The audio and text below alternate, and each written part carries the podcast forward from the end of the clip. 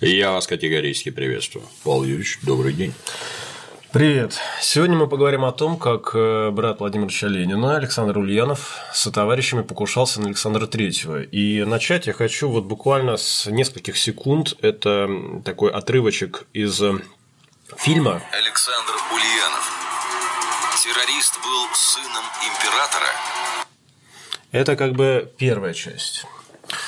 Террорист был сыном императора. Как тебе такая версия? Значит, э, почему он был сыном императора? Потому что эту версию рассказала Господи, как же ее зовут? Лариса Васильева, что ли? Короче, некая дама, она автор книжки «Кремлевские жены». И вообще она дочь одного из э, изобретателей танка Т-34, на секундочку. На основе чего эта дама делает такое заключение, что Александр Ульянов был сыном Александра III. Я вам сейчас продемонстрирую, на самом деле. Александр Ульянов. Ну, сейчас еще раз послушаем. Террорист был сыном императора. Почему? Ида Арманд сказала, в семье Ленина была своя тайна. Это единственный эм, единственный резон, который я услышал в этом не очень художественном фильме, на основе которого она делает такую Значит, э, в чем тут дело? Дело в том, что по интернету, и не только по интернету, но даже вот как мы видим в ряде фильмов, надо сказать, что там, конечно, этот, этот факт э, опровергается. Не так жестко, но опровергается.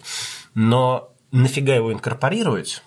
Ну, точнее, нафига его инкорпорировать, понятно, потому что это такая хрень, которую все с удовольствием сидят, и как минимум она в мозгу засядет. Мама Ленина якобы была фрейлиной Э, при дворе Александра II. И там-то, соответственно, она с наследником и замутила. То, что у мамы Ленина не было ни малейших шансов оказаться среди этих фрейлин, потому что, как ты понимаешь, там был, ну, как бы некий отбор естественный, да? Не из захудалого дворянства. Да, то, что фамилия э, мамы Ленина, ну, как бы список фрейлин, он доступен. Да, Не всем, но доступен. Можно ознакомиться. Можно ознакомиться. То, что ее там нет, это тоже мало кого смущает. А, но и это еще не все. Есть еще одна совершенно потрясающая версия, которая мне вообще очень нравится. Дело в том, что Александр Ульянов был еще внебрачным сыном мамы Ленина от Дмитрия Каракозова, который покушался на Александра II. Что тут диссертации писать можно? Да, По я... психиатрии. Это вот такой зоопарк, котором мы пребываем. Э, я думаю, что сюда же можно подверстать все вот эти вот теории про рептилоидов, которые там, ну, э, понятно же, что Александрская колонна сама ручками не могла быть поставлена. Конечно, да. Наши как бы доблестные предки, они были э, тупые, ленивые, как и мы, да, им было лень попу от сидения оторвать. И поскольку мы такого сделать не можем сейчас, мы, кстати, поговорим еще об этом по части расстояний, которые преодолевались в то время, и это не находило вообще никакого удивления. Вот это все из этой серии. Вот с таким приходится сталкиваться, а, когда ты занимаешься этой темой. И ладно бы сталкиваться, но потом, э, ну, надо дать должное, все-таки у меня, вот, например, моя аудитория, она более-менее адекватная, и, но тем не менее, э, мне иногда пишут с такими вступлениями, говорят, я все понимаю, да, я все, но тем не менее, ну, Павел, ну вот объясните все-таки, вот, ну хоть это, это, это реально вот так, так или это все-таки не так? И видно, что человек сам, сам-то понимает, что это бред, да. но ему нужна некая экспертная оценка. Я вообще ни разу не эксперт, но когда люди ко мне так э, обращаются, я уже с позиции там, журналиста, главного редактора в прошлом, я им объясняю, как и для чего рассчитана подобного рода информация, как она рождается, как она распространяется, и самое главное, на какого рода публику она рассчитана. И если вы хотите себя ассоциировать с такой публикой, ну это ваше право. Но я надеюсь, что ни я, ни ты, ни аудитория, которая нас сегодня смотрит, я бы сказал, не ассоциировать, а влиться в стройные да. ряды дебилов, которые веруют в подобные вещи. Как же ну, самый примитивный здравый смысл. Друзья, Ну расскажите, где мама Владимира Ильича могла встречаться с царской семьей и вступать в половую связь с наследником? Мне просто интересно, если это так. Инесса Арман сказала, ну прекрасно. Что она сказала? Она причем сказала, что в семье Ленина была тайна. Она, естественно, не говорила. Да. Вот. Кому сказала? Где сказала? Что имела в виду? В общем, как как-то у вас это замыкает-то? Это очень очень странно, э, очень неприятно, что это все вставляется в такого рода фильмы. Ну, понятно, что современная так называемая журналистика, она того требует. Для начала несколько слов про э, людей, о которых сегодня пойдет речь.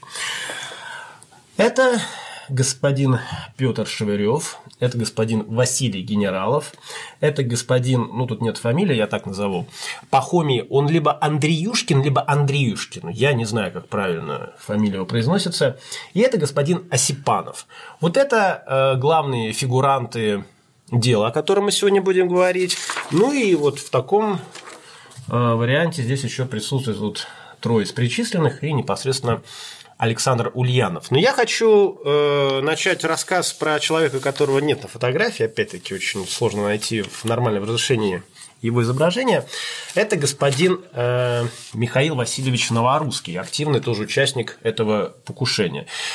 Михаил Васильевич Новорусский, он вообще был из семьи Пономаря. Более того, мама его тоже была дочерью Пономаря.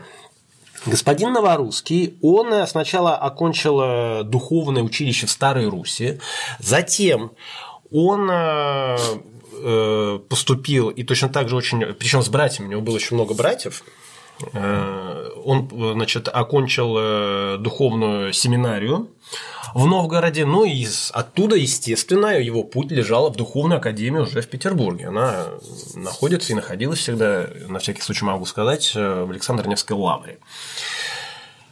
Э, пять его братьев все стали священниками, э, причем э, двое из них, если мне не изменяет память, даже стали протеериями.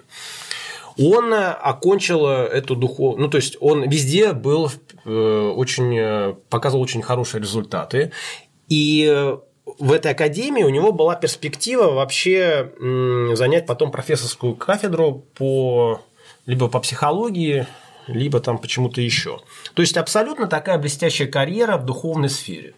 И вот этот человек, он, соответственно, участвует в заговоре с целью покушения на императора.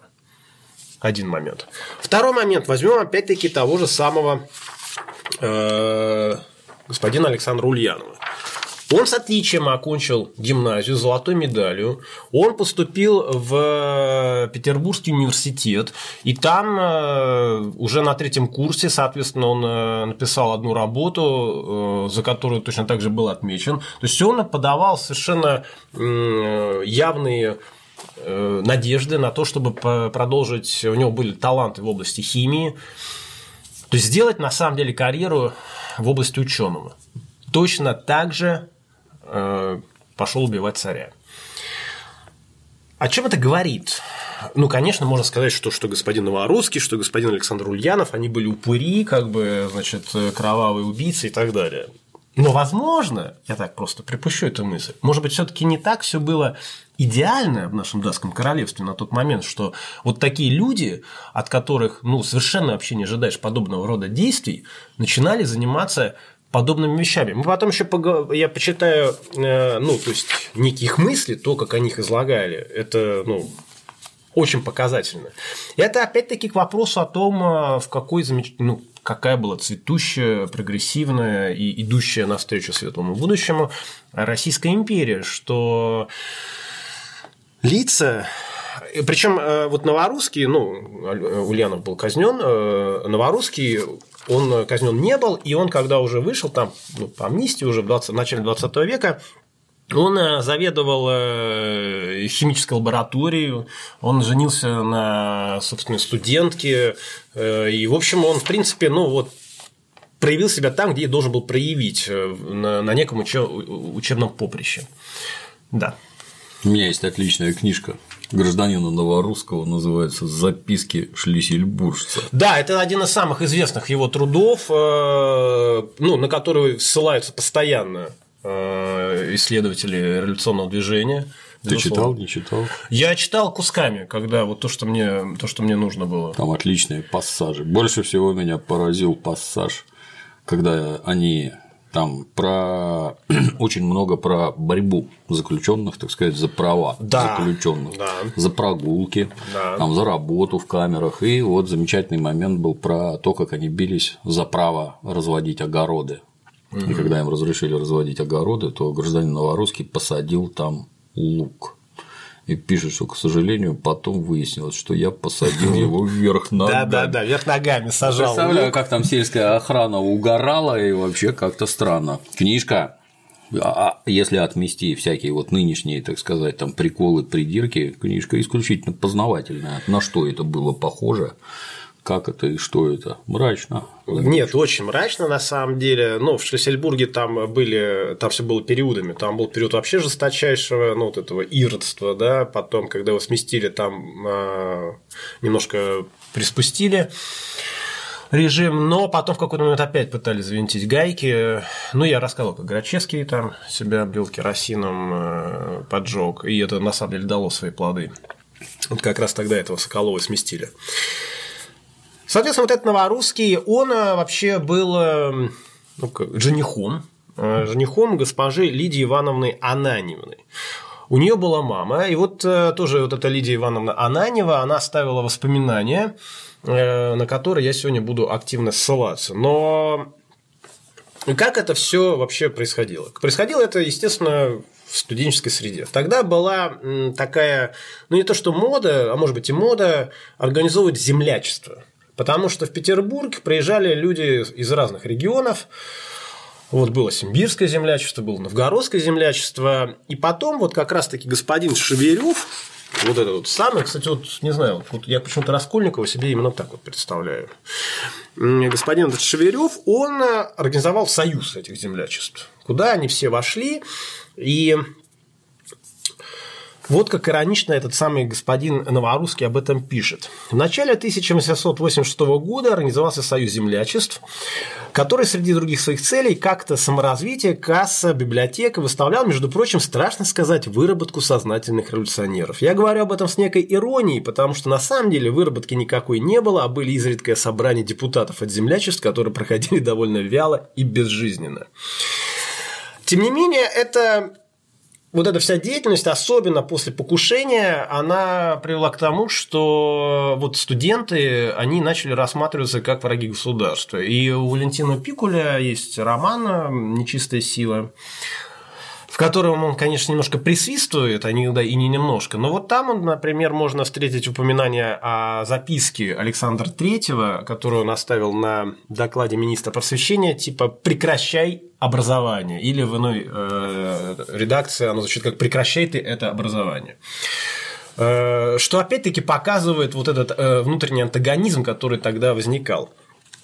Хочу прочитать еще э, э, выдержку из э, письма человека по фамилии Оржих. Это тоже такой младо-народоволец, только еще более младо, чем вот эти люди, который он писал Тихомирову.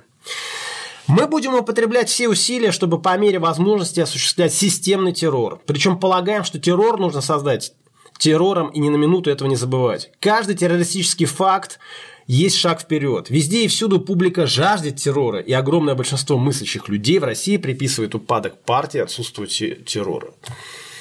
Господин Оржик, его потом сослали на Дальний Восток, э, откуда он эмигрировал в Нагасаки. Потом он жил в Чили, занимался там земледельчеством.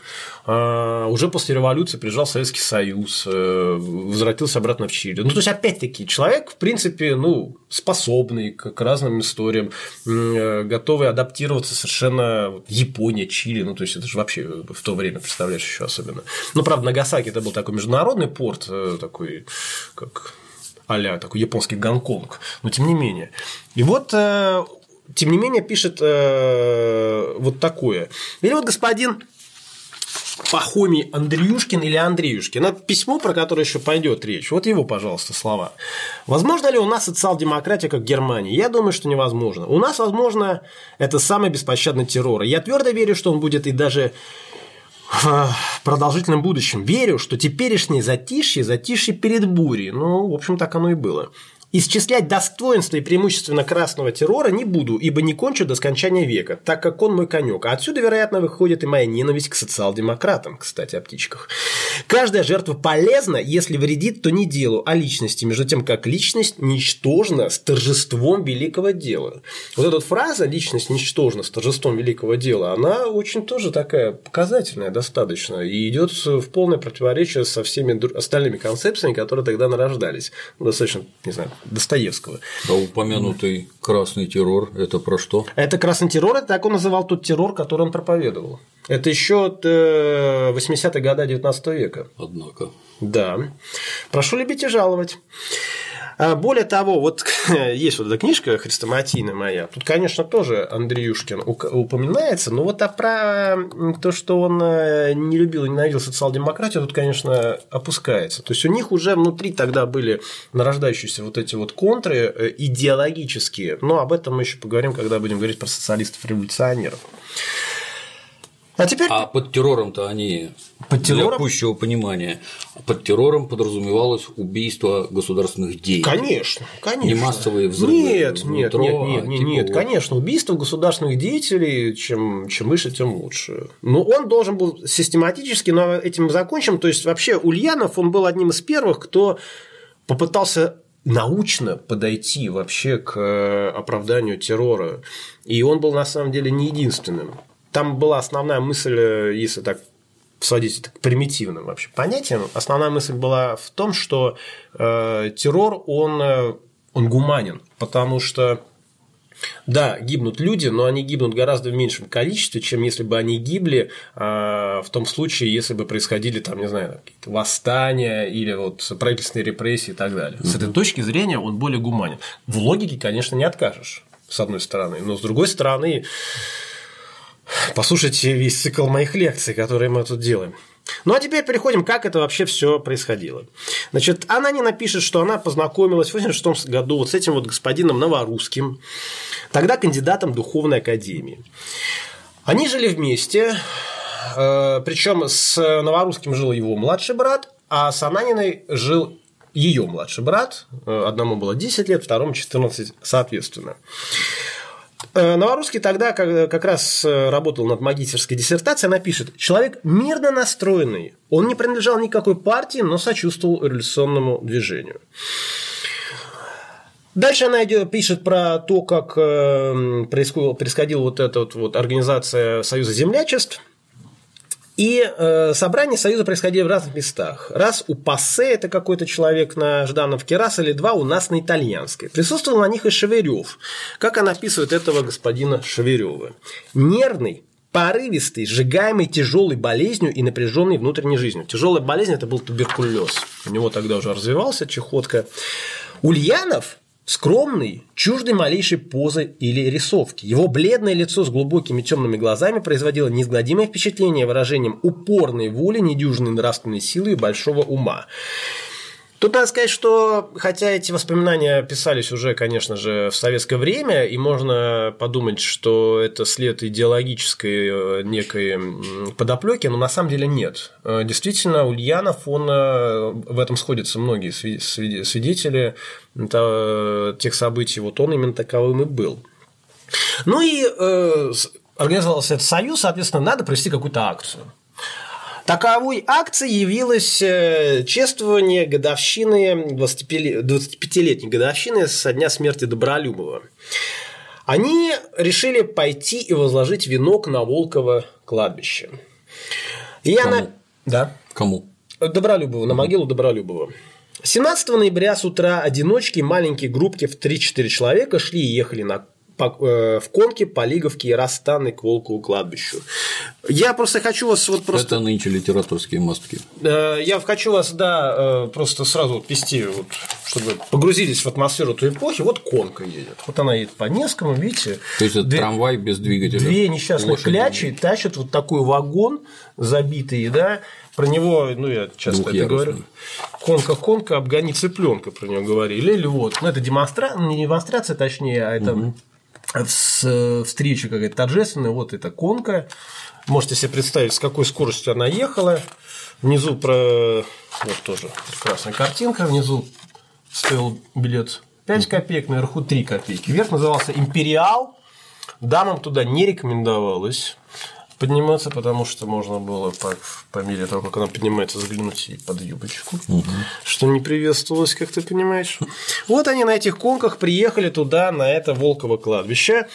А, но их там встретили полицейские наряды и э, ну, боялись неких последствий, поэтому договорились о том, что основная масса останется у входа на кладбище, а выделится делегация, которая пойдет из нескольких человек, которая пойдет эти венки и э, возложит. Причем венки были, например, пошли мы, неся пышный венок из хвои и брусничных листьев, сделанный мамой и привезенный ею из Паргола.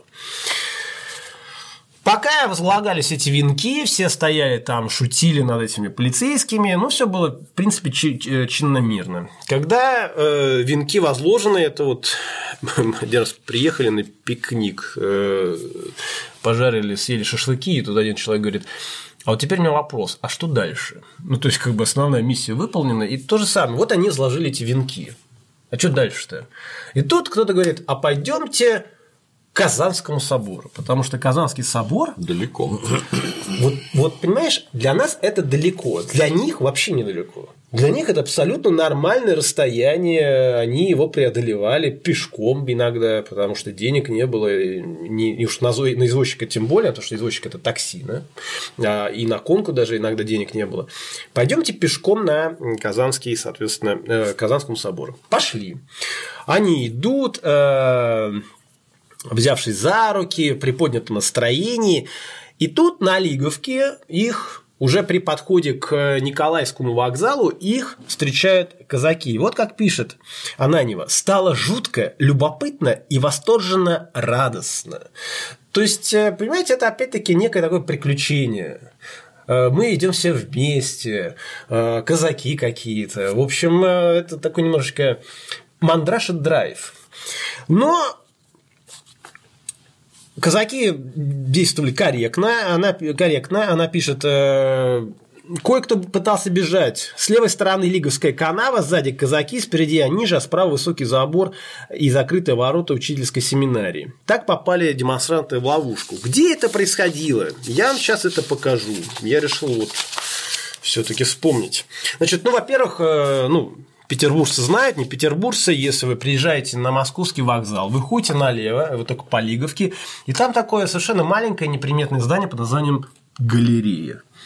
Оно протянулось аж вот просто даже не на один квартал. Это огромный такой торговый комплекс. Его видно, в общем-то, когда вы подъезжаете там на скоростных поездах из Москвы по левой стороне.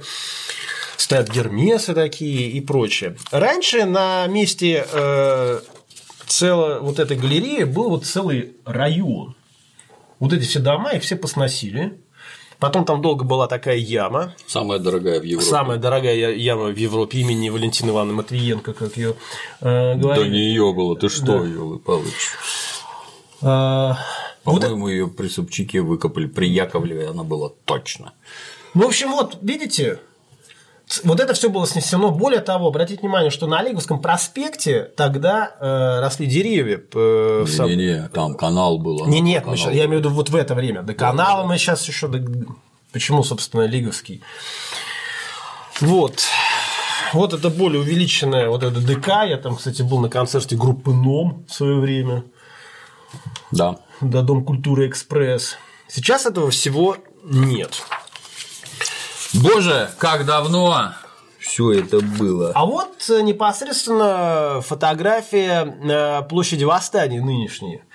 Вот эта церковь Знаменская, честь нее, соответственно, была названа э, площадь, Площадь. Зна- Знаменская. На ее месте сейчас стоит станция метро Площадь Восстания. Причем тут, естественно, во фронтоне глаз в треугольнике жидомасонский. Как на долларе, да. Да. И вот она, эта канава, про которую э, пишет Ананева. Дело в том, что эта канава, она была прорыта для того, чтобы питать водой фонтаны летнего сада. Действовала система точно такая же, как и в Петергофе. Э, Где-то там на юге, в 20 километрах, были найдены источники, которые были э, выше буквально на 20 метров. Но этой высоты хватало для того, чтобы протянуть вот эту воду по каналу в Лиговке. Она собиралась в бассейнах возле БКЗ «Октябрьский», там, где сейчас сквер с памятником Некрасову, а потом э, по трубам шла уже в летний сад. Почему, собственно, нынешняя улица Некрасова была названа бассейной, и именно по ней, по ней шел человек рассеянный с улицы Бассейной. Вот, Не по той бассейной, не, не по той. Московский проспект Нет, не по той. Вот, кстати, хорошая фотография. Вот так. Старенький трамвай. Здесь зелененькое, все, видите, такое цветет. Сейчас это все вырубили. Чертовы бабушки.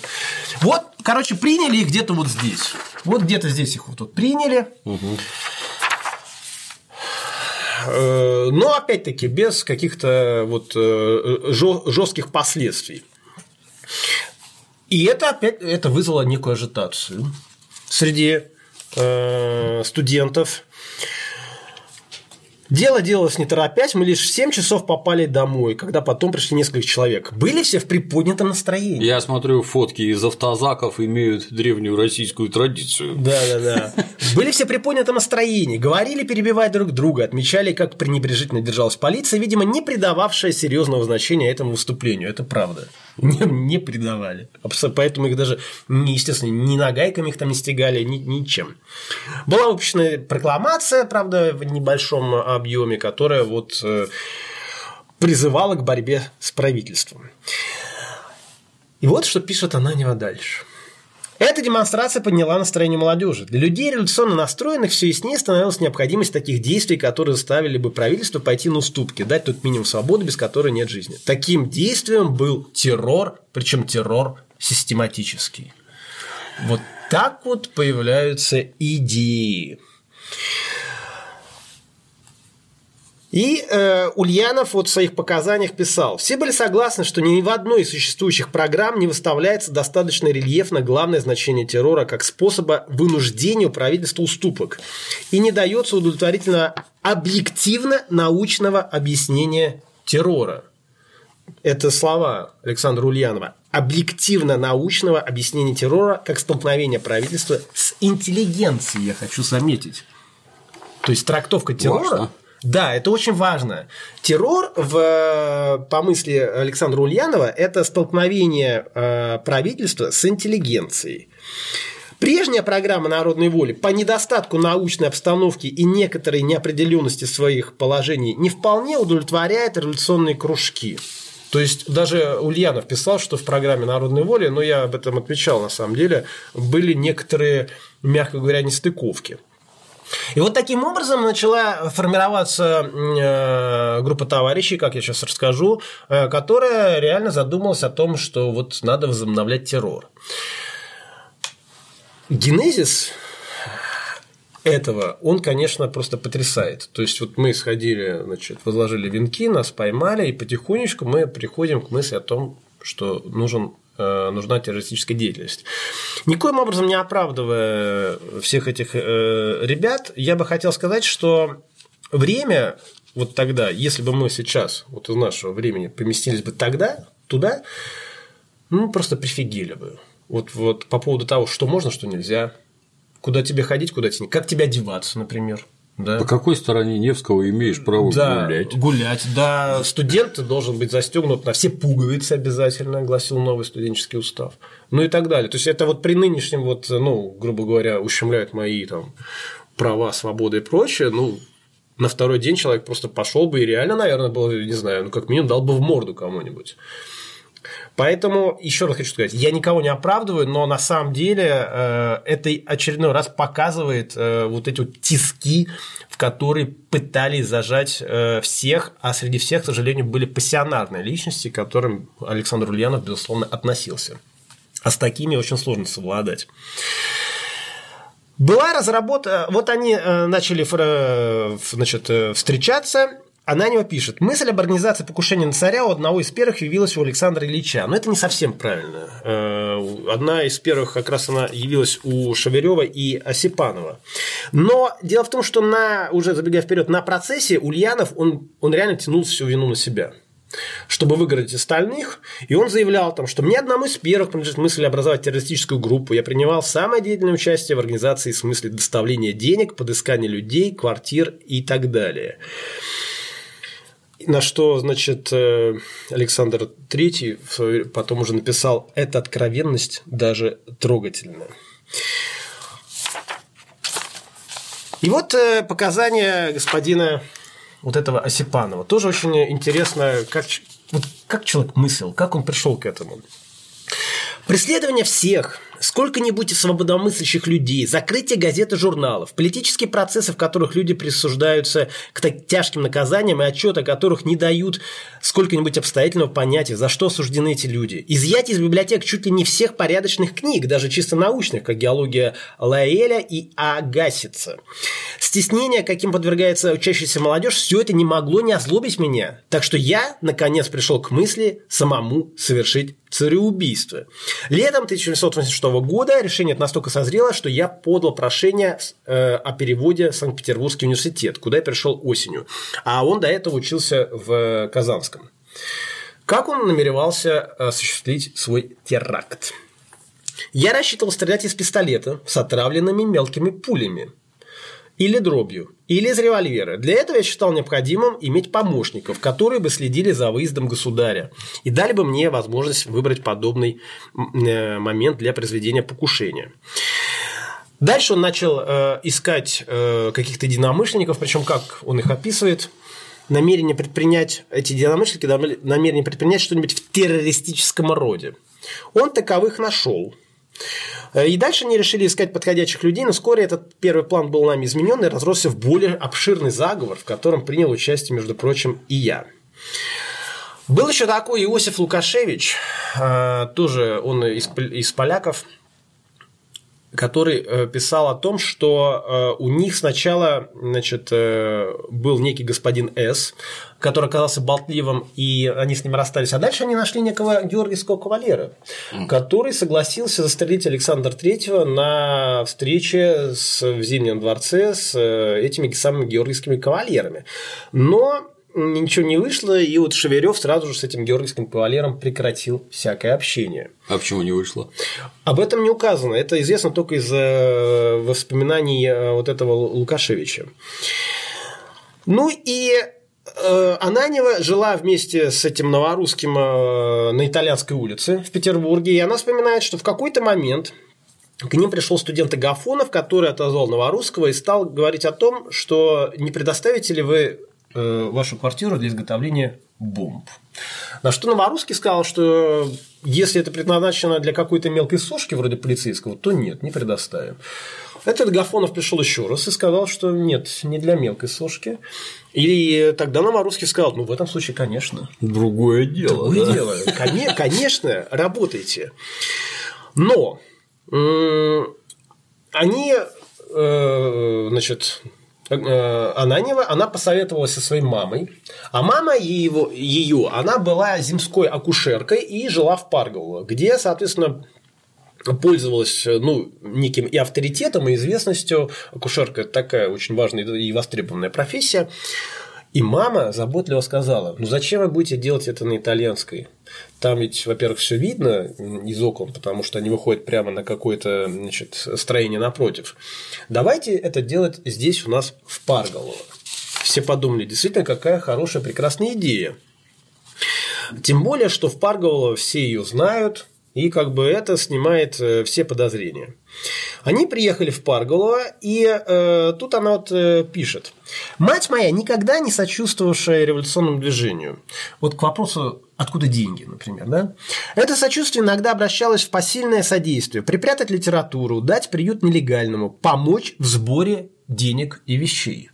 То есть была огромная масса, ну, огромная, я имею в виду, в, не в общем количестве империи, да, среди вот этой э, интеллигенции, либеральной интеллигенции, очень большое количество людей, которые вот такую посильную помощь постоянно оказывали. Собирали деньги, помогали вещами, укрывали нелегальных, передавали какую-то нелегальную литературу. И все это вместе очень сильно помогало революционному движению. Благодаря своему положению земской акушерки мама имела знакомых во всех слоях парголовских жителей, и это ей очень помогало в случае необходимости. В общем, они выбрали некую дачу Кекина. Э, Причем э, эта дача Кекина, она стояла на возвышенности, фактически на такой маленькой горе. Э, она пишет, что она была прекрасно видна из трактира «Роза», и э, эта дача даже производила впечатление, походила на каланчу, настолько она была высокая, что говорит о их вообще знаниях конс... э, конспирации. Да? Угу. То есть выбрали самое, значит, заметное. самое заметное здание.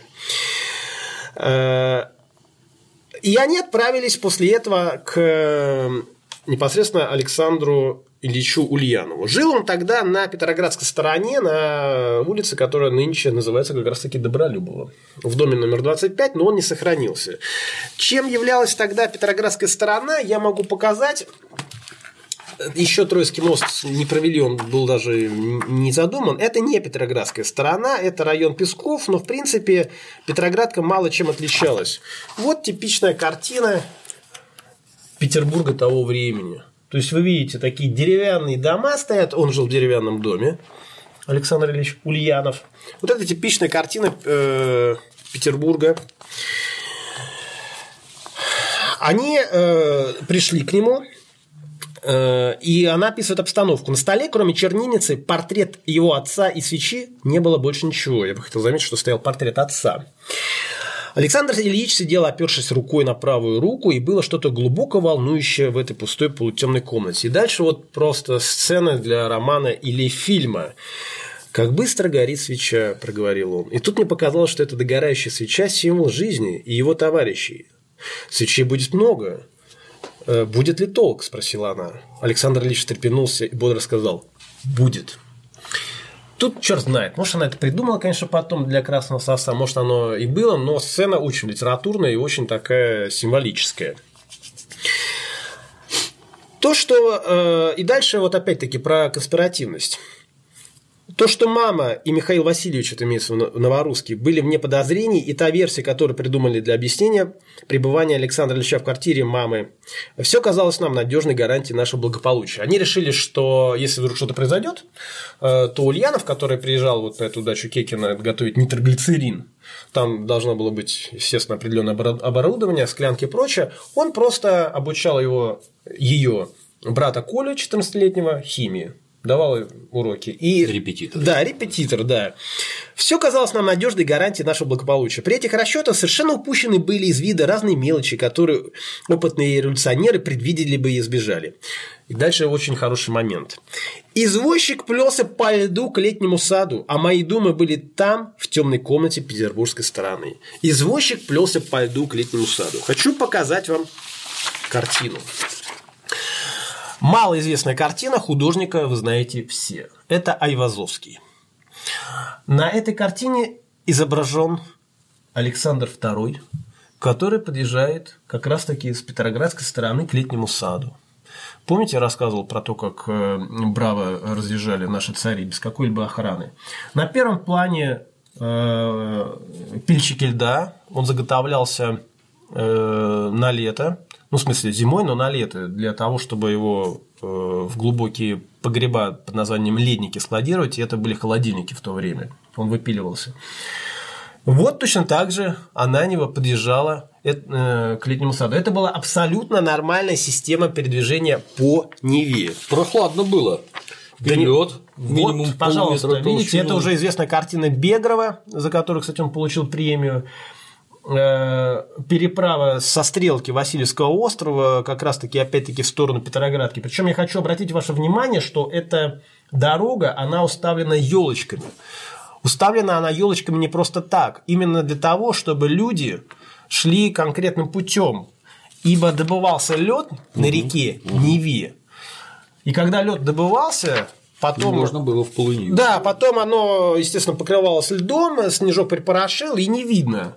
И такие случаи бывали, поэтому вот эти все переправы, они были строго ограничены вот этими самыми елочками. Они дали разрешение Ульянову приехать к ним, э, значит, э, готовить эти бомбы. И он приехал. Необходимые ему для работы вещи, как посуда, были посланы спарговским крестьянином на лошади. Он там пробыл три дня. После моя мать передавала, что только случайно сохранила в тайне все происходящее. Окна комнаты, где работал Александр Ильич, выходили в сторону шоссе, где всегда было много проезжих. Окна по оплошности не были ничем занавешены, и ночью и вечером ярко освещенные пламенем спиртовок не могли не броситься в глаза. Так продолжалось, пока мама не заметила, возвращаясь от больной эту иллюминацию. Дело уже было сделано. То есть он как бы сидел там спокойненько три дня, угу. ваял этот нитроглицерин угу. на виду у всех, на самом высоком вообще месте в этом. Ну, там паргола есть первая паргола, второе паргола, третья паргола. Вот это вот дача Кикина находилась на территории так называемого третьего паргола. Это, в общем, ну, вот Выборгское шоссе, там вот эти озера идут. Вот в, те, в тех краях это дело происходило. Был сделан этот э, глицерин. Э, значит, э, он уехал в Петербург, оставив на попечении мамы одну банку с нитроглицерином и разную посуду, бутыли и прочее, поручив ей, если будет нужно, уничтожить все. Э, как они спрятали банку с нитроглицерином? Она пишет, банку водворили у меня под кроватью в чугуне, куда прибавляли снег. То есть это была какая-то чугунная, я не знаю, что, бадья. Угу. Снег они туда добавляли для того, чтобы этот нитроглицерин... Э, не нагрелся и не взорвался. Да, не нагрелся и не взорвался. Это ж как надо было постоянно этот снег добавлять, э, во-первых. А сверху она накрыла его поленьями и накинула еще какую-то там, значит, плетеную корзиночку. Таким образом она его спрятала. Но потом Приехал еще какой-то молодой человек и э, отдал им э, бутыль с азотной кислотой, тоже попросив где-то спрятать. Они ходили с этой бутылью по всему дому, э, залезали на чердак, но так и не нашли. Тогда мальчик Коля, 14-летний, сказал, давайте я свезу их на, э, ее на лыжах и похороню там под мостом. Он так и назвал это место кладбищем. Он ее там оставил, эту бутылку с кислотой, и каждый день он ездил проверять, не случилось ли с ней чего бы то ни было. Молодец. Молодец. На снегу, да. возможно, оставались следы брожения под мостом. Слушай, нет, бутылка. про это, это отдельно вообще. Вот про вот... Кстати, непонятно, зачем таскать снег в избу, если можно вынести пузырь наружу и положить снег. Очень странные люди. Очень. Это мягко говоря. Да. Это мягко говоря. Э, значит, этот незнакомец, который им отдал эту бутылку, причем он когда приехал, он был озябший, они ему предложили сначала э, чай, он сказал, нет, чая не надо, водки дайте мне, у них водки не было, он сказал, ну тогда полотенце дайте мне, он вытянул значит, руки, взял с собой полотенце и на извозчике отправил все дальше. Уехал незнакомец, а мы стали ждать событий, то есть официальных сообщений о покушении. Об аресте мы как-то не думали, пишет mm-hmm. Ананева. Mm-hmm. Да. Вот тут как раз она описывает эту значит, версию о том, что Ульянов был якобы э, преподавателем у их брата, и это они считали прекрасной версией, которая их отмажет, если что. Это детское объяснение казалось нам вполне достаточным. А вот чем объяснить присутствие нитроглицерина в квартире, никому и в голову не пришло, даже не подумали ни разу о нем, как будто это был обыкновенный творог. Менты подкинули. Все просто.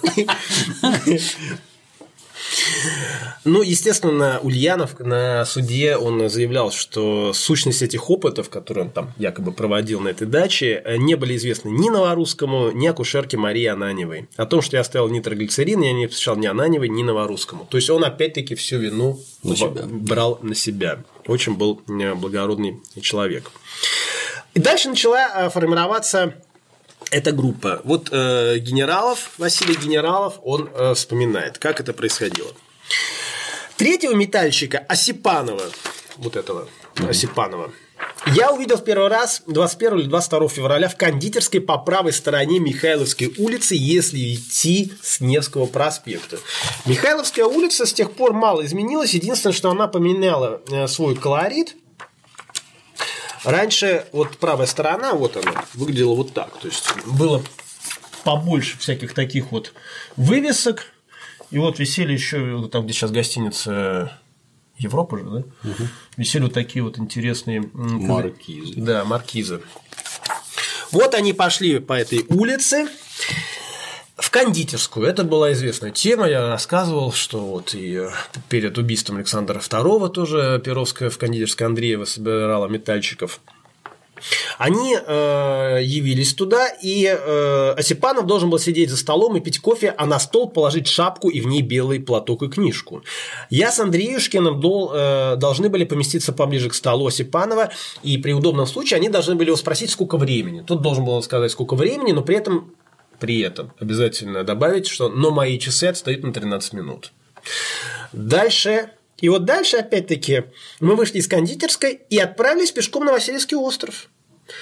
Это было, опять-таки, ну, то есть, от Михайловской, ну, там недалеко, объективно говоря, но, опять-таки, сейчас вот, как бы, люди выходят, ну, они либо на метро поедут, остановочку, да, Василиостровской, либо они на троллейбусе, либо на маршруточке, ну, потому что никому, опять-таки, не придет в голову идти пешкадралом туда.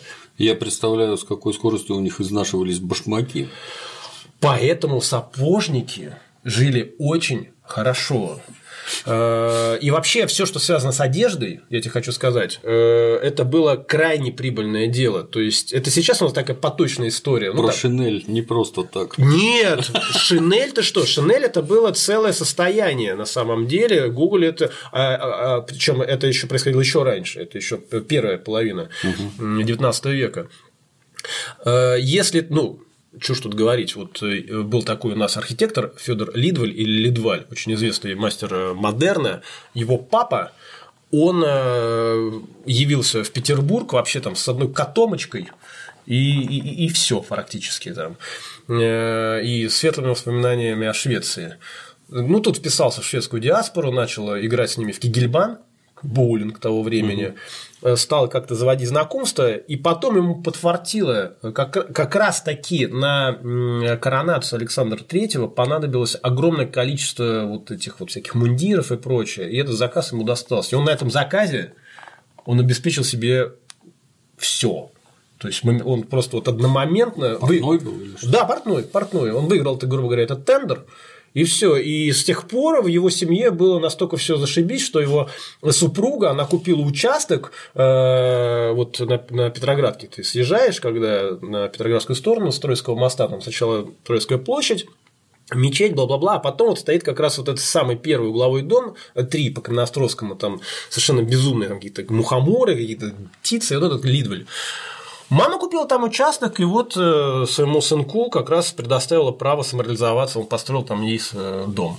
Молодец. Да, и, в общем, да, поэтому... Ну, сап- обувка это мы сейчас привыкли, что ботинки приходится выкидывать, потому что они не модные. Ботинки стоили их очень невозможно. дорого на самом деле. Э, Ну, то есть, вот рабочий, он когда э, выходил на праздник, у него, значит, соответственно, что? Его вот это вот Фуражечка. фуражечка, да, рубашечка подпоясана, шаровары и обязательно сапоги со скрипом, потому что хорошие сапоги это был вот ну понт на самом деле. И очень часто вот э, вы читаете вспоминания, э, опять-таки вот я когда читал про э, вот это вот покушение Каракузова, сид- четыре студента живут, двое идут на лекции. Э, Потом возвращаются, рассказывают оставшимся двоим, э, что там происходило, отдают им свою одежду. И на следующий день эти двое идут на лекции. И это было, кстати, нормально, потому что ну, просто тупо не напасешься бабла на вот это все. Потому что надо за квартиру плати, за дрова плати, за то плати. Как бы. Сурово. Сурово, конечно. Поэтому, поэтому это твое, да, замечание. Вот, ну, ну, они вот, вот они вот такие расстояния совершенно спокойно преодолевали. Да? Я когда читал вот э, биографию Перовской, она вообще вот, вот она вот так вот, вот просто колесила по всему городу пешкадралом, потому что она была регористкой и деньги партии не тратила ни на извозчиков, ни на конки, ни на что-то остальное. Э, Они пришли туда и За зданием университета они обсуждали план посягательства на жизнь государя, императора, и, в общем, в результате решили выполнять это в последующие затем дни на Невском проспекте. Значит, как они э, э, решили действовать? Для начала нужно было, конечно, изготовить снаряды. Что из себя представляли эти снаряды? Сначала, как их описал сам Александр Ульянов. Мне были доставлены две жестяные, два жестяные цилиндра для метательных снарядов, которые я набил динамитом и отравленным стряхнинными пулями. А также мне э, я приготовил два картонных футляра для снарядов и оклеил их клинкоровыми чехлами. Это такие были э, чехлы, э, обычно портные с ними как раз ходили. Собственно, фактическое мое участие в выполнении замысла на жизнь государя-императора этим ограничилось, но я знал, знал, какие лица должны были совершать покушения и э, что они должны, э, значит, какие снаряды бросать. Есть более детальное описание этих снарядов. Это в Спиридович, ну, вот у меня есть книжка записки жандармов, он вообще один из первых историков, э, посвятивший свою книжку партии социалистов-революционеров, ну, естественно, с, с жандармской точки зрения. Метательные снаряды были изготовлены, причем пули для них дополнялись особым ядом и обмазывались снаружи смесью стряхнина со спиртом. Значит, один из снарядов был замаскирован под книгу, два вот под эти вот, не знаю, тубус, я не знаю, как их назвать. Две другие бомбы имели вид папок цилиндрической формы, оклеенных клинкором. В снаряде книги было 86 штук свинчаток кубической формы, начиненных стряхнином. В одной папке их было 251, в другой 204 штуки. Всего в трех бомбах было 12 фунтов динамита. Сфера действия снаряда достигала двух саженей в диаметре и с разлетом свинцовых пуль 20 саженей. Интересно, кстати, с трихнином. В Латинской Америке придумали гораздо более простой способ. Например, смазывать эту, эти пули говном. Называется это почему-то русский сыр. Ну, а что у них там было под руками? Тем и смазывали. Стряхнином, видимо, отравили каких-нибудь зверей, там крыс или еще. Я думаю, что это был э, тот яд, который был доступен в. Раз так просто достали. Да, да, в... просто пошел купил. А, там еще звучало про мелкокалиберный пистолет с отравленными пулями. Вот про отравленные пули мне всегда интересно. Она же через канал ствола, когда проходит, сильно греется.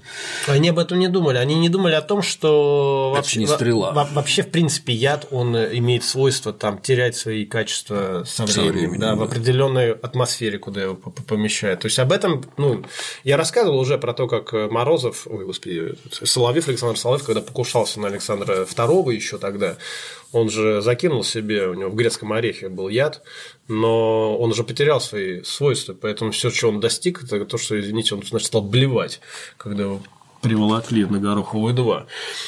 Нет, об этом, при том, что на самом деле они, ну, вот Ульянов был химик. Странно. Ульянов был химик, да? Ну, почему, собственно, это нитроглицерин-то и, и делал. Химик он по образованию был? Да, да, да. Опасная профессия. Есть э, он, э, я уточню на самом деле, факультет, на который он поступил, но химия это было одно из его вообще призваний на самом деле. Ну ладно, это я в конце угу. посмотрю. Неважно, да. Да. Так. Александр Ильич приехал в Петербург после окончания Симбирской гимназии, бла-бла-бла, жил с большим... Э, работал в зоологической и химической лабораториях университета. В 1986 году за конкурсную работу студент третьего курса Александр Ульянов, кстати, был награжден золотой медалью. Вот так вот. Отличник боевой. Прямо изумительная та трудоспособность и выдержка, которую привел Александр Ильич 17-18 лет, писала его сестра. Вот. Ну, то есть, да, химия – это была его профессия. И как они должны были это все делать? Гаркун Э, Петр Горокун, один из участников эм, покушения. Да, Шеверев тогда один из э, э, значит, руководителей, у него уже чехотка открылась совершенно в невозможной стадии, поэтому он уехал в Крым ее лечить. Это был нормальный путь тогда. Предполагалось, Горкун пишет, выходить из дома к 11 часам утра на Невский проспект. Короче, они должны были ходить по Невскому проспекту от Адмиралтейства до Аничкова дворца и обратно. Они должны были ходить по трое, по каждой стороне. Доходить э, до, до туда и потом возвращаться обратно. Но Э, Когда они начали ходить, они начали терять друг друга из виду. И в итоге они, короче, просто сбились в кучу и ходили всей толпой неся вот эти вот свои снаряды. Э, Более того, э, он э, пишет, что э, 28, э, генерал вспоминает, 28 февраля метальщики ходили от 11 до 4 дня, за это время они успели пообедать в ресторане. То есть они вот со всем этим, ну, типа, Добром. устали, пойдем покушаем. Перекусим. Перекуп. Пришли, поставили это все аккуратненько, поели, пошли дальше ходить. То есть они на что они надеялись? Они надеялись, что Александр III, который жил тогда в Аничковом дворце, он поедет просто по Невскому проспекту, где они его и Естественно, Это опасно так ходить, а менты. Спокуха. Спокуха. Сейчас до этого дойдем. Это ж я пока рассказываю со, со стороны революционеров. Я ж пока не говорю, с- что было. вот. Действительно, по поводу ментов. Э, Было перехвачено письмо, э, которое вот этот вот Андреюшкин, в Пахоме Андреюшкин написал в Харьков студенту э, Ивану Никитину. И в этом э, письме он, э, на самом деле, я зачитывал это в самом начале, про вот как раз вот это «каждая жертва полезна, если вредит, то не делу, а личности, а между тем, как личность ничтожна с торжеством великого дела». Вот это выдержка как раз того самого письма. Оно было перехвачено, и за Пахомием Андреюшкиным было установлено наблюдение. И дальше из обзора деятельности департамента полиции э, сказано, что Андрей Юшкин вместе с пятью другими лицами ходил 28 февраля от 12 до 5 часов дня по Невскому проспекту. Причем Андрей Юшкин и другой неизвестный, по-видимому, несли под верхним платьем какие-то тяжести, а третий нес толстую книгу в переплете. И э, генеральша м, Богданович, на воспоминания которых я, которые я часто ссылаюсь, значит, пришел Аржевский. Аржевский это был товарищ министра внутренних дел Толстого. Фотография, ну, загуглите, у него вот такие вот усы, вот как у Рокфора, вот, вот реально, вот до сюда. Э, Опять рассказал, как они, естественно, взяли их 1 марта, потому что 1 марта – это вообще как бы, ну, святой в кавычках день. И вообще они в идеале, конечно, хотели именно 1 марта совершить, потому что это второе 1 марта. Но их взяли, э, и э, Богданович пишет, сыскное отделение при градоначальнике получает ежегодно дво- 120 тысяч и ничего ровно не делает. А на тех же дела третье отделение получает на всю Россию 90 тысяч. И это отделение открыло этих злоумышленников.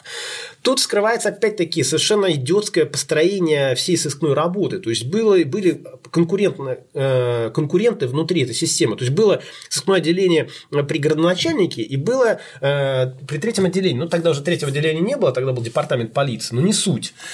И что вот это третье отделение, департамент полиции, они получают 90 тысяч на всю Россию, а вот это сыскное отделение на весь Петербург получает 120 тысяч и проворонило.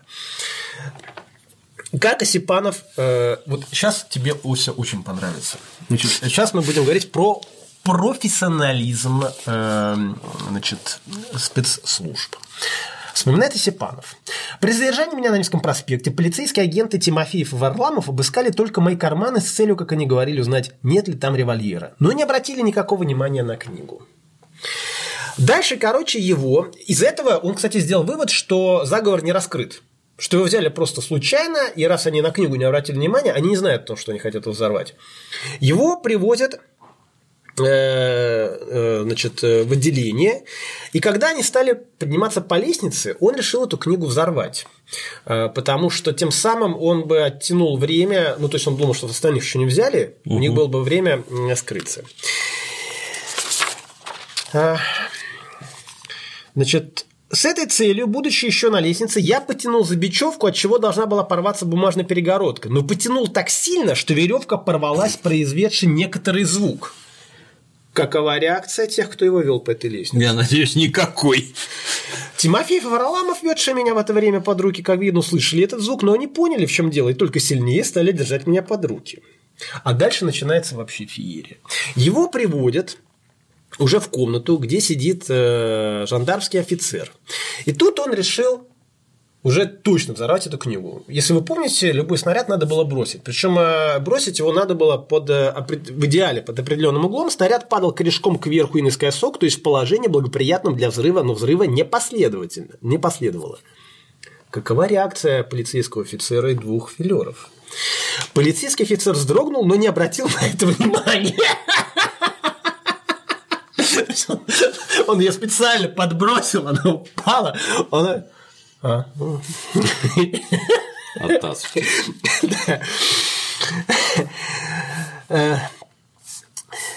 Да. И только спустя минуту или две после падения снаряда один из агентов поднял его, поднес зачем-то к уху, передал, кажется, тому же офицеру. Думал, может, тикает. что-то. То есть тут он, наверное, подумал, Тут что он это подумал, что ну раз он как бы сначала что-то рвал, потом кинул, Ну, может, Это потрясающе вообще. Отдать человеку в руки, нести непонятно. А может, если вы на нем пистолета и ножа не нашли, а может в книжке там, в Библии вырезано все, и там лежит пистолет. Это еще не Нет? все. Это еще не все. Я помню, когда еще только поступил э, после 8 9 класса, тогда уже была 9-летняя система, нас перевели. э, в училище, ну как училище, Санкт-Петербургский лицей традиционной культуры, но на столяра. И вот я помню, что на первом курсе нас водят э, показывать станки, сейчас такие савдеповские старые со станки, и там сверлильный станок. И там, значит, вот крутится сверло. И один, значит, мальчик по имени Алёша, вот я клянусь, мы это все видели, он такой смотрит на сверло, он говорит, ой, а что это? И пальцем в него. И как бы вот это, знаю, затмение, что ли, на людей заходит. Значит, Алёша, это по фене лох. Ну что же ты, Алёша? Да. Молодец. При экспертизе снарядов произошел трагический случай. Приглашенный в качестве эксперта профессор артиллерийской академии Федоров имел неосторожность попробовать содержание пуль на язык. Ему стало дурно. Наберут дураков по объявлениям, это ад какой-то вообще. После того, как ему пришла, была оказана медицинская помощь, он вскоре пришел в себя. На докладе министра внутренних дел об этом Александр Третий начертал. Слава богу, что он отделался так дешево. Ну, то есть, как бы, ты понимаешь, это прекрасно все. Каждый случай, фантасмагория. С одной, с одной стороны, вот эти люди, которые ходят толпой по Невскому проспекту, он там у себя на горе в Парголо сидит, ваяет этот нидроглицерин, свеча горит на всю, значит, Камаринскую. А Парголо, надо сказать, ну, это как бы там, это такое тесное поселение. Много народу, да, да. С другой стороны, вот эти люди, которые там кинул бомбу, а, пишет дальше. Почему она у него в руках осталась? Что это? А ну как он мне по башке стукнет? Что это? Вот он и пишет А Степану, что... уголком в глаз. В общем, короче, их всех взяли. Да. Их всех взяли, их всех приняли. Ну, А взяли как? Вы изнутри заметили или то, что они болтались по Невскому проспекту? Они сначала, ну, то есть они э, заметили, что они болтаются, и тут же, поскольку содержание письма, ну, как бы непрозрачно намекало о том, что и вообще, зачем и почему, их решили, то есть, когда они видели первый день их заметили, они решили, что уже не будем рисковать, и 1 марта их всех, короче, Замели. Замели. Это они были первомартовцы, да? А вторые первомартовцы, это как бы второе 1 марта. 1 марта – это вот убийство в 81 году Александра II, а это как бы второе 1 марта, и поэтому их назвали младонародовольцы. Второе 1 марта и младонародовольцы. Вот в советской историографии вот была такая значит, терминология. Но взяли не всех, естественно, взяли только тех, кто ходил. Причем, чтобы закончить эту э, картину Сюра, которая происходила 1 марта, я хочу рассказать еще, с чем столкнулся Александр III. Об этом уже пишет жена шталмейстера двора Арапова в дневнике. Значит, э, как я имела вполне основания предчувствовать, один бог упас угрожаемые дни императорской семьи. Они должны были оставить Аничков в четырехместных санях, чтобы отправиться в крепость. А а в крепость они ехали как раз на панихиду по папе. 1 марта, все логично. Его Величество заказал за упокойную обедню, ну да, вот к 11 часам, и накануне сказал камердинеру иметь экипаж готовым к 11 часам без четверти. Ну, то есть в 10.45, дорогой камердинер, пожалуйста, мой экипаж у меня стоит. Камердинер передал распоряжение ездовому, который по опрометчивости, чего никогда не случалось при дворе, или потому что не понял, не довел об этом до сведения унтершталмейстера. Государь спускается с лестницы, нет экипажа. Как не торопились, он оказывается в досадном положении простых смертных, вынуждены ждать у швейцара в шинели в течение 25 минут. Но на самом деле, как бы эти 25 минут его как бы и спасли, потому что как раз их в этот момент повязали. Другой вопрос, э, учитывая то, что не разорвалась вот эта бомба в книжке, то, скорее всего, и вторые две бомбы тоже бы не разорвались бы. Вот, но тем не менее, то есть и здесь все тоже было прекрасно. То есть император, всея, так сказать, Ро- Российская империя, да, у которого владений от Петербурга там да, спускается и тупо ждет 25 минут, когда ему наконец экипаж пригонят. То есть, как бы э, здесь все тоже было э, прекрасно. Свезло. Да, свезло на самом деле. Вот проведение так было устроено. Э, Когда их, соответственно, приняли, пошли обыскивать остальных, при обыске у Генералова найдено было около 5 фунтов типографского шрифта, двухствольный пистолет, предназначавшийся по объяснению обвиняемого также для посягательства на священную особу. Значит, какие-то прокламации. Зачем он это говорил? Да, э, в которой, с- э, значит, например, революционная интеллигенция в провинции Юго-Восток, в которой сообщается положение революционных групп в трех городах, означенных буквами А, Б и С. Причем сведениями, относящимися к городу Б, между прочим, говорится, направление молодежи преимущественно террористическое. Многие спрашивают, от чего замокла народная воля. Кое-кто высказывает желание скорейшего устранения Александра Третьего. Дальше идет описание, что было у Андреюшкина. Ну и когда м, э, 3 марта, по-моему, э, в, э, в Тучков переулок на одну из квартир явился Александр Ульянов, его там тоже приняли. Но сначала ему не выдвигались вот тех объявлений, извините, об- обвинений, которые ему были выдвинуты потом.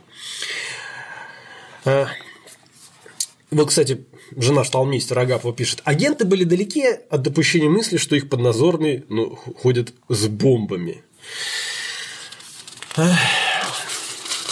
Всех приняли, все в руках.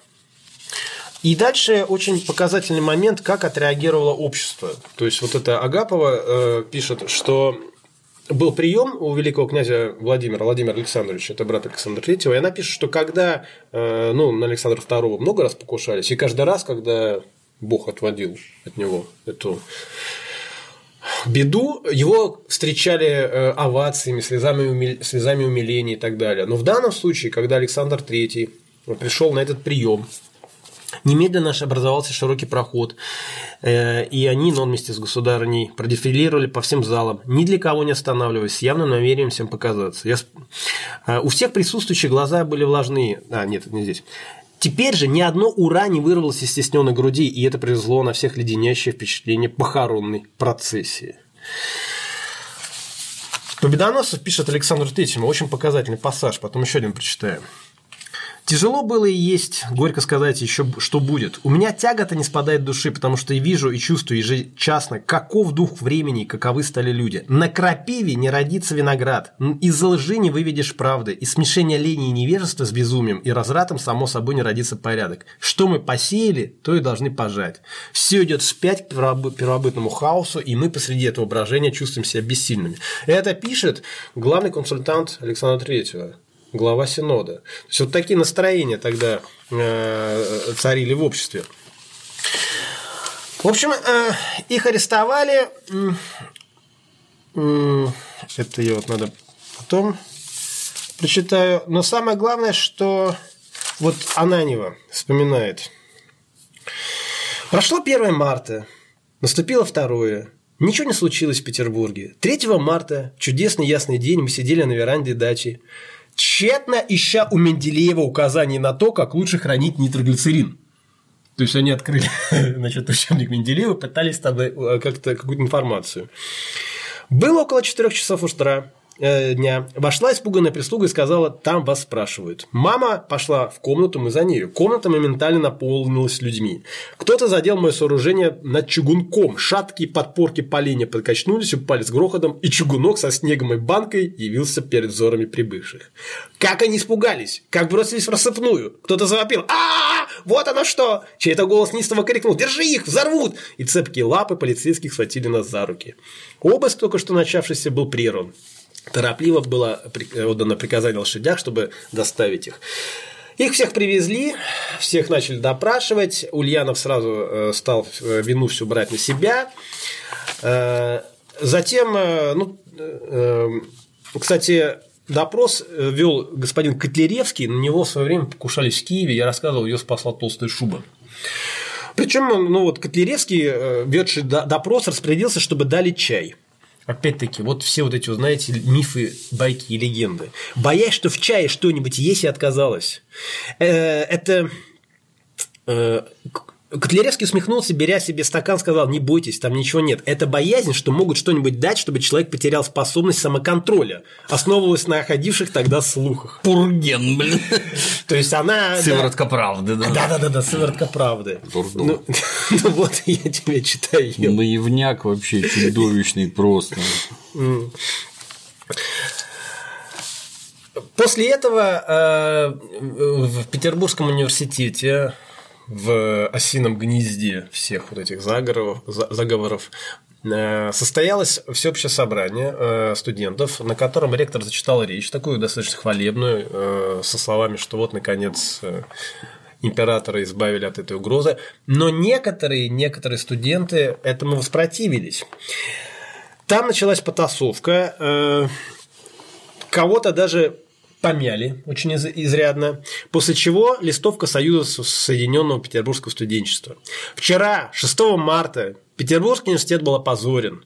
Он холопски пополз вслед за своим ректором к стопам деспотизма и сложил у его ног свои лучшие знамена. Он забрызгал несмываемой грязью свои лучшие традиции, которые были украшением его силы. Ну, в общем, вот э, риторика такая совершенно характерная для тех времен. И вот здесь э, Директор департамента полиции Дурново пишет Толстому. Студенты Санкт-Петербургского университета до сих пор еще не успокоились. Вчера, например, в седьмой аудитории был побит военнослушатель Чудинов, один из сочувствовавших аресту. Чудинов будет завтра у меня для объяснения о лицах его побивших. По секретным данным, э, данным собираются значит, побить окна у ректора. В общем, вот такими протестами они там занимались. Ну и Лукашевич вспоминает, когда я увиделся в первое заседание с Ульяновым на суде, то, пожимая руку, сказал, если вам что-нибудь будет нужно, говорите на меня, я прочел в его глазах беспе- бесповоротную решимость умереть. Ну а дальше начинается история, которую мы все знаем со школьной скамьи. Э, Приехала, значит, вы- вызвали э, маму Ульянова, она приехала, э, значит, в, в полицейской среде, естественно, родилась мысль использовать ее при свидании с сыном, чтобы сын ей рассказал что-нибудь. Она с ним встретилась. Она прекрасно поняла сразу же, что он от своих слов отказываться не станет. Причем такая совершенно потрясающая деталь. Они же составили программу своей новой э, террористической партии. Составил ее Ульянов. Он ее написал буквально за несколько часов. Они собрались, он ушел в соседнюю комнату и написал. Программа эта не сохранилась, так вот он, он ее восстановил по памяти. Он ее восстановил по памяти и фактически добровольно передал в руки жандармов ну, одну из самых главных улик вообще, которая могла быть на тот момент. И мать его умоляла написать о помиловании. Дело в том, что многие, некоторые подали э, просьбу о помиловании. Э, Ульянов написал эту просьбу, но он ее написал в таком тоне, где, ну, как мы помним, да, что вот это решение убьет мою мать, то есть он не э, показал э, должного рас- Раскаяния. должного раскаяния. И в итоге пятерых из них приговорили к смертной казни, причем их отвезли в Шлиссельбург. Э, Там они подумали, что их на самом деле помиловали. Ну, потому что они думали, что их будут казнить в Петербурге, а раз их отвезли в Шлиссельбург, ну, значит, скорее всего... На отсидку, Да, да, на отсидку и все, все такое прочее. Но, тем не менее, их, э, значит, в полчетвертого утра их, э, им сообщили об этом и, по- значит, повели. Дальше я просто вот прям э, зачитаю, как это было. При объявлении им за полчаса до совершения казни, а именно в полчетвертого утра, предстоящем приведении при приговора в исполнении, все они сохранили полное спокойствие и отказались от исповеди принятия святых тайн. Ввиду того, что местность Шесельбургской тюрьмы не представляла возможности казнить всех пятерых одновре- одновременно, эшафот был устроен на три человека, и первоначально вы- выведены были для совершения казни генералов Андрюшкин и Осипанов, которые, выслушав приговор, простились друг с другом, приложились к кресту и бодро вошли на эшафот. После чего генералов и Андрюшкин громким голосом произнесли «Да здравствует народная воля». То же самое намеревался сделать и Осипанов, но не успел, так как на него был накинут мешок. По снятии трупов вышеозначенных казненных преступников были выведены Шеверев и Ульянов, которые также бодро и спокойно вошли на эшафот, причем Ульянов приложился к кресту, а Шеверев оттолкнул руку священника. Ну, сейчас в Шлиссельбурге висит мемориальная доска на стене об этом. Э, Кстати, писали, вот, э, что Шевыреву Ульянову приходилось смотреть на то, как казнили их э, коллег. Но вот судя по вот этому описанию, э, это генерал Аржевский пишет, э, их вывели, когда их уже повесили. Это во дворе старой тюрьмы, там камеры-то окна на другую сторону, откуда они смотрели. Хотя там ближе к хвосту вроде видно. Но я что-то сомневаюсь, что Нет, там я, такие окна были. я не думаю, что они, что на, ну я имею в виду, что их заставили, их вывели, А. их вывели, заставили смотреть. Но вот здесь прям написано, что их деморализует, да, ведет к истерикам, никому это не надо. их, да, их потом э, вывели отдельно. Таким образом э, был совершен э, вот этот вот последний теракт под, ну, простите за такое слово, брендом «Народная воля», попытка возрождения. И Дальше мы имеем то, что мы имеем. Э, Мать, конечно, была убита горем. Причем, кстати, арестовали же и старшую сестру тоже, Ульянова, э, которая потом вышла замуж за Елизарова, известно как Елизарова Ульянова. Но ее отпустили. И это произвело ну, совершенно неизгладимое впечатление на младшего брата Александра Ульянова, на Владимира Ульянова. Вот эта фраза «мы пойдем другим путем», она ну, известна всем. Э, Пошли большевики не совсем другим путем. Э, Дело в том, что действительно в их программе террор отсутствовал как таковой, но э, негласно, негласно они это проповедовали. Я буду рассказывать про Леонида Борисовича Красина, про боевую организацию большевиков, про эксы, которые они совершали. Ну, кому вот это сейчас? Сталин, кстати, был мастер эксов. И затем был просто такой эпизод, я хочу отметить, что э, царское правительство, оно, несмотря ни на что, оно позволило Ульянову поступить в Казанский университет. Он туда поступил и участвовал там в сходке. И когда стали искать э, как бы крайних, у нас э, в советской историографии это, естественно, препода- препо- преп- преп- э, ну, короче, доводилось до общего сведения, как э, Владимир Ильич, молодой, юный, безбородый, возглавил, соответственно, студентов пошел. Но дело в том, что Ульянов был тогда еще на первом курсе, и э, вряд ли он вот так моментально вот смог завоевать всеобщий авторитет и так далее. Э, Поэтому, когда стали искать, ну, кого сделать крайним, естественно, первый, кто крайний, это брат потенциального цареубийцы. Его отчислили. Ну, он, э, он экстерном все равно, значит, все сдал. Но вот как бы повернулась, не знаю, вот его судьба, если бы нет поступок брата. Мы об этом никогда не узнаем. И э, дело в том, что брат его был для него непререкаемым авторитетом. Ну, это логично предположить. И здесь у нас некая такая вот э, поворотная точка. Дело в том, что Дмитрий Юрьевич Пучков, как заметили некоторые зрители, подло иногда становился на сторону правоохранительных органов царской империи. Потому что, понимаете ли, они не должны были выполнять свою работу, они должны были позволить революционерам спокойно ходить, где надо убить, где надо как бы ограбить и так далее. Э, И вот это, ну, такой вот, понимаете, момент истины, потому что Вот на чью сторону здесь стать? Вот на сторону как бы правоохранительных органов, которые эм, Александра Ульянова отправили. Да, кстати, опять-таки, я еще раз хочу сказать, что двоих э, Александр III помиловал. Написал бы он искреннее признание, возможно, его помиловали, но, как вот писал, значит, э, я уже Лукашевич, он прочел в его глазах неизгладимое желание умереть. То есть все.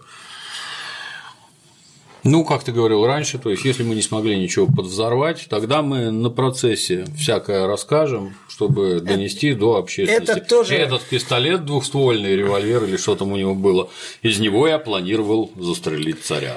Это тоже э, дело в том, что моме- э, такой момент, на который потом э, пресекался. После процесса 1 марта все эти речи перестали печататься, потому что правительство спохватилось, и она по- по- поняла, что это э, лучшее вообще средство Пропаганда, да. пропаганды. И вот, например, Данилевский, редактор правительственного вестника, писал Плеве 11 апреля 1987 года. «Я всегда был против прежних оглашений политических процессов в правительственном вестнике, в коих, по-моему, была тогда как бы легализованная прямая пропаганда гибельных учений террористов и даже некоторой их, э, как бы их славы. Ну, в общем, да, тут все очевидно. Поэтому все, что было сказано, оно до публики не дошло. И вообще а, от публики тщательно это пытались э, даже в высших э, слоях не все понимали вообще, что происходит, и, и как бы какими-то урывками там и, то есть знали, что есть какая-то группа заговорщиков, кто-то где-то схвачен, какие-то бомбы, и на этом все.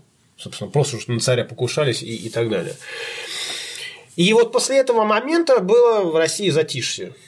Э, затишье недолгое, надо сказать, э, буквально на несколько лет, потому что наступил 20 век, и на сцену вышла партия социалистов-революционеров, которая точно так же считала себя правоприемниками народной воли, э, и которая, значит, для которой террор, для которой сделал э, им тотальный пиар. Я сейчас э, вот тоже опять-таки читаю, что есть в интернетах, есть ряд исследователей, причем довольно серьезных, которые все время пишут о том, что партия социалистов-революционеров, но ведь террор был не, не, не только террор был в их программе, вот они там еще и аграрная у них реформа и так далее и тому подобное. Но мне всегда хочется, как медийному человеку, который профессионально занимается медиа, сказать, господа, ну где бы была партия эсеров без этого террора? Никто и звать никак. Именно террор давал им основной приток денег, именно террор э, способствовал э, их славе, именно террор, в общем-то, сделал их тем, кем они стали в итоге. Но это мы забегаем вперед. Соответственно, вот о чем я хотел сегодня вам рассказать.